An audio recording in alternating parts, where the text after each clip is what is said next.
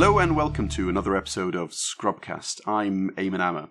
I have Professor Manas with me today, and uh, we're going to start a new mini series How the Professor Does It. So, how do you do it, Professor Manas? Welcome to Scrubcast again. Thank you. Nice to be back in the studio, actually, in my office. so, Prof, this series will focus on technicalities of, of liver transplantation, so difficult transplants. And if we talk today about the difficult portal vein reconstruction, for a, for a junior transplant surgeon like myself, it's a nightmare when you uh, when you take that clamp off and find that the portal flow is low. And as you know, there's many causes for this, portal vein thrombosis being one. Hopefully, we would have established that prior to the start of the procedure, but also varices as well. So, how would you approach this, Prof? Well, I think the first thing to say is I agree with you completely that portal vein complications intraoperatively, if you meet them without prior knowledge, can be extremely stress provoking for inexperienced surgeons.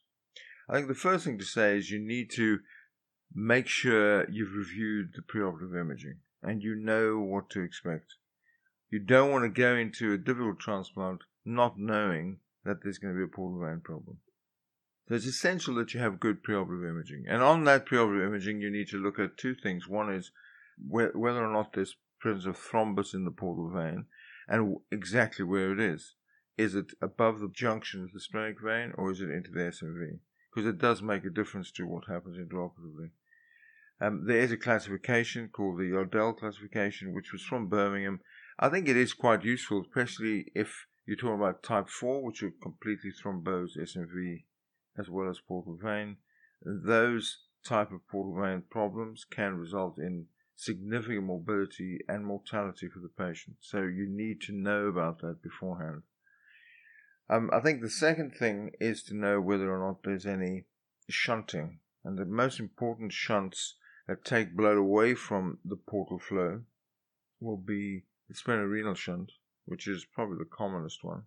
But you can get shunting between any vessels.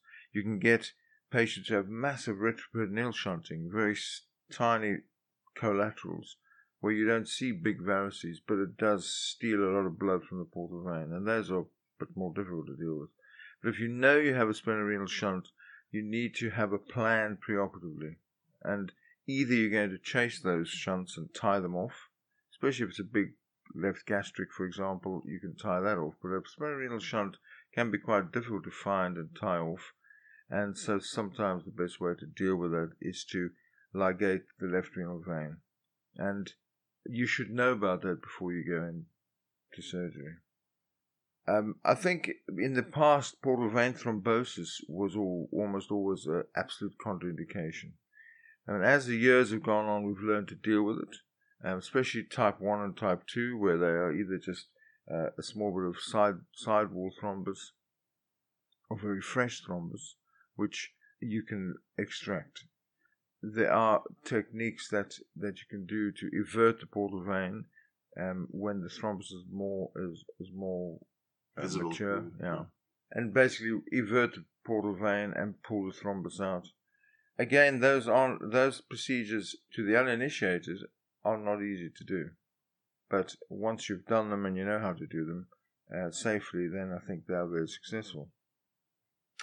I think one of the problems is when you get into an, an operation where you know there's a portal vein issue preoperatively, but you can't really quantify it because time has gone on. You know, you may have scanned the patient three months before, and I have to say that if you haven't had a scan within the three month period, you should try and get one before you go to theatre. But even if it's in that three month period, things can change. Um, and there's nothing worse than getting in to find that there's no flow that you weren't expecting, or that there's a lot of inflammation around that vein, which makes it really friable. Um, and eversion or any manipulation can be very tricky. So, how far would you dissect proximally onto the portal vein before you start thinking about other procedures rather than eversion thrombectomy. Proximally meaning as in into the towards the, the pancreas. towards the liver. Towards, no, towards the pancreas. Towards the pancreas. So dis- distally. Well, I'd, I'd dissect as far as that I can safely get to without ending up in a bloodbath. Now, there will, if there's, if it's chronic thrombus, there will be lots of small collaterals around there. It can be quite difficult to do that dissection. But in the acute thrombus, I would go as far as I can go safely. Um, and if that means slightly into the tunnel under the pancreas, then I would do that. Enough space to be able to evert the vein if you need to. Would you reach the uh, confluence, uh, the splenic and uh? I think it'd be uh, if you if you can, but I wouldn't push it. I would stay as high as possible when I transect the portal vein during the procedure, as high to the bifurcation, so I have a lot of portal vein to play with, so I have something for leverage. The worst thing to do is to end up cutting the portal vein and finding you have no vein above the pancreas and you're really struggling. So stay as high as you possibly can so that you don't have that problem. And when you do the eversion, at least you've got enough vein to evert. Um, but sometimes when you get when you do get in, uh, the there's a very foreshortened porta with lots of collateral um, and trans- uh, if you transect the vein under those circumstances, you can end up with a very small amount of vein above the pancreas to deal with. I think it's important to note that if you've got acute, fresh thrombus, then doing a jump graft from this SMV, which is in there um, underneath the colon, in that colonic mesentery, identifying it and doing a jump graft from there can be very difficult because the vein is not distended enough. Um, so if you end up having to ligate the vein intraoperatively because of a problem with the vein, then you're not going to have enough of an SMV to stitch to. And remember, they can be very friable. In the chronic situation, the SMV, especially if you've noted beforehand, you'll see a nice big superior mesenteric vein with a thick wall. Those are ideal to stitch a graft onto. So, in the preamble, uh, you need to ensure that the patient has in their notes or in their uh, waiting list documentation that we need decent length of iliac vein from the donor so we can do a jump graft. Um, doing a jump graft sounds very easy, but actually it can be pretty hairy, depending on how much collateral is around the SMV, how fat the mesentery is, and how long the veins been thrombosed for. So the really chronic thrombus, thrombosed veins can can be easier. So how do you access the SMV? Um, well, there are two ways. One, one you can go under the pancreas. I think going from that, and and you would do that, you know, if someone didn't have portal hypertension, mobilizing the bottom of the pancreas and finding the vein would probably be the easiest. But actually, in these patients, there's a lot of portal hypertension there, so we tend to go into the uh, colonic mesentery, so elevate the transverse colon um, and find the find the SMV at that position through the middle colic. Through the middle colic, okay. yeah. And that that's that's the way I've always accessed it, accessed it in patients who have chronic portal vein thrombosis. And also, um, you may find that uh, it's more easily mobilized because you're going to have to get around it so you can control it. And when it's very close to the pancreas, it's not as mobile to bring up and get tapes around once you've identified it, then you need to mobilize enough so that you can clamp above and below um, and put a and manage to stitch the graft in. Okay. And then what route does that jump graft take? So the jump graft, um, that is another problem. So if it's a very long jump graft, then the risk of thrombosis is quite high. I can imagine. And also the, the, the, the axis of the recipient portal vein can be a problem because the, the the axis of the portal vein may be in a totally different axis to the way you bring in your jump graft, especially if you're bringing it around the duodenum. Um, if you can mobilize the duodenum, then that may be easier, but it's very that's also quite hazardous in these patients. In the very early days, uh, in my time with um, Tom Starzl, there was a time when they felt that going through the pancreas or through the uncinate process was the, the best route because it it maintained that axis. Um, it's not something I would do now. I think um, pancreatitis and bleeding, and it's just not something I would do. But in, at the time, it was something they tried. They did the same with the arterial conduits. But I think that you have to find a safe route around the duodenum to get there. And you try and keep it as short as possible. Okay. Um, so, what is the indication for an SMV uh, jump graft? Is, is it based on the classific portal vein thrombosis classification that you mentioned earlier? I think if it's type 4, there's no flow in the SMV. And those are, uh, those cases are extremely difficult to do, and you have to consider those patients for multiple grafts. I think if you go into a type 4 scenario, trying to find blood flow, you could end up with a blood bath. In that situation, if you weren't expecting total occlusion of the SMV, then the only option you have is to use the left renal vein as inflow. And if there's good collateralization to the left renal vein, like a large splenorenal shunt, then I think there's enough hepatotrophic blood going through the liver so putting a jump graft onto the left renal vein would probably suffice. If you don't have that connection or communication and all the collateral is running through the retroperitoneum or it's on the right side, then in that situation, if you meet it without unexpectedly, you end up having to do a portal transposition, which means anastomosing the portal vein onto the the lower vena cava. Um, and that's an operation which, again, was done in an emergency situation. It was first described um, by Professor Pichlmayr from Hanover. It's been done on numerous occasions in different settings. There have been some retrospective data looking at the outcome, and the outcome is variable. If you're doing it in an emergency with no with no hope of anything else, then you've got a 50% chance of success which is better than having no blood flow to the liver. Mm-hmm. There are situations where you can do it electively, um, but it's not something you would do regularly as an elective procedure. If you're going to do it, there are two ways to do it. One is to, if you do a cava cavostomy, then to ligate the vena cava below your cavostomy anastomosis. Mm. I prefer personally to transect the vena cava with a staple gun.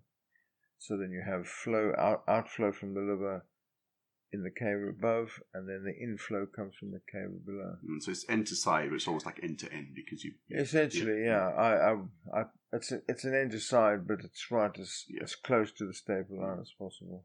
So, so that's when you have this extensive retroperitoneal shunting, and it's quite interesting. To say if it's more, if there's a splenorenal shunting, then then one one thing to do is to is to uh, ligate or presumably staple off the left renal vein. But when would you consider a, a portal vein anastomosis to the to the left renal vein exactly, as opposed to just ligating and using the portal? I think the portal. So I think they're two different things. One is getting ac- getting blood flow into the liver, and the other is ensuring enough blood flow.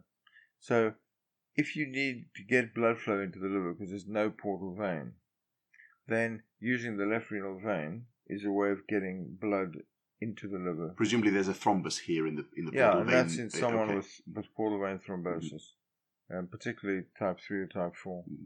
Then using the left renal vein, which is well described, and the Koreans uh, described it, and many many centers have used it, and we've used it successfully numerous times.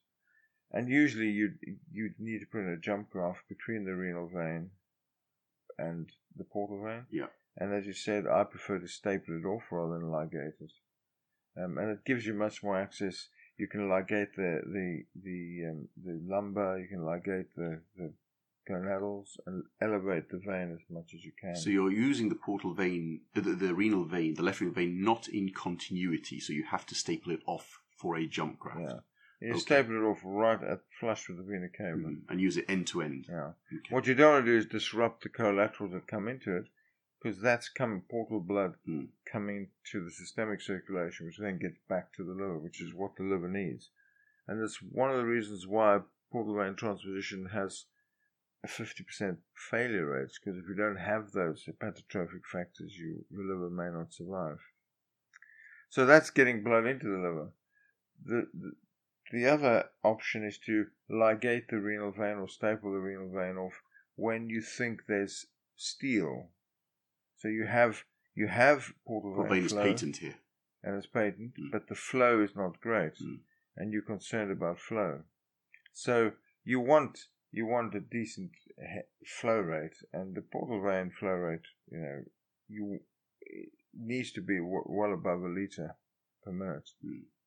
And if you sit looking at flow rates that are, you know, 500 mils or That's 800 mils even, then I would be slightly concerned. If it's less than that, then you definitely have to do something. mm, Um, and one of the ways to, to enhance the flow is to ligate the renal vein. But that's if there is a big splenorenal shunt. If there is steal, then you can do that. Um, the other way to enhance it is to is to um, try and ligate all the collaterals that you can find, Hmm.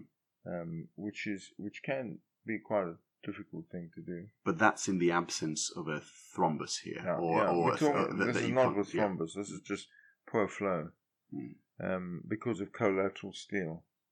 Um, and then the other way to do it is maintaining flow through the portal vein, to arterialize the portal vein, which again uh, is often a situation where you intraoperatively are unhappy with the flow, and you can measure the flow using transducer. Um, we have uh, the, the proprietary companies now that make flow probes, Mm. um, which we have one, and it's very useful. And you measure the flow, and if you're not happy with it, then you have to augment it in some way. And so, ligating the collaterals, we said, is one way, doing the renal vein, or arterializing the portal vein. Arterializing the portal vein can be can be um, a little bit uh, of a problem long term because yeah, obviously there's a lot more pressure. that would cause heart, uh, right side heart cause failure. heart failure, and your portal hypertension can become a problem again. Mm. Um, but if it, it at least maintains flow through the. Would would that mean sharing the inflow between the artery and the vein here, or would you use a separate? Um, The way separate I do it, I tend to put a conduit, arterial conduit, suprarenal conduit, so that I get flow into the liver, oxygenated arterial blood, and use the gastroduodenal artery to just maintain the portal vein flow. why the gastroduodenal? Is that because the Because flow it just sits quite nicely, and Mm. also it's not, it's a really small artery. You don't have to make a massive hole in the ar- in the vein to to, to get flow. Oh, I see. So that is that a, an interside Yeah. I do it as an interside. I use a three millimeter punch. Mm. O- over Yeah. the top of the Yeah. portal vein. Okay. Um, if I ask you, what, what what is your preference then in terms of the combination of shunting plus portal vein thrombus? Would it be an SMV jump graft, or would you prefer the renal? My preference vein. is a renal vein. It's much easier. I think it's safer. It's easier to stitch to. One of the problems with the SMV is once you start the procedure, you have there's no turning back, and if it doesn't work, you can leave the patient in a much worse position. And again, my, my other question is, what route would it take? Is is it would it be a longer route if you uh, if you chose the renal vein instead to sort of get around the the duodenum towards the hilum? If if you chose the renal vein, Yes. it's a straight. It's a, it's a pretty much a straight, direct route into the liver. Okay. So you put a small jump graft on the renal vein, and the portal vein almost reaches it. So it's uh, it's it's a much better in terms of, of the axis of the portal vein. Whereas the SMV, you have to, unless you're going straight to the pancreas, like Tom Starzl suggested many years ago, you can you have to bring it around the duodenum or over the top of the pancreas, um, where it can get compressed very easily. And that's one of the problems of compression, thrombosis again. Professor, that's been excellent. Thank you very much. It's been a pleasure. so um, maybe next time we'll talk about difficult arterial um, anastomoses in liver transplantation. But until then, thank you very much and goodbye. Do you know what uh, Neil Diamond's favourite smoothie mix is? Sweet carrot lime.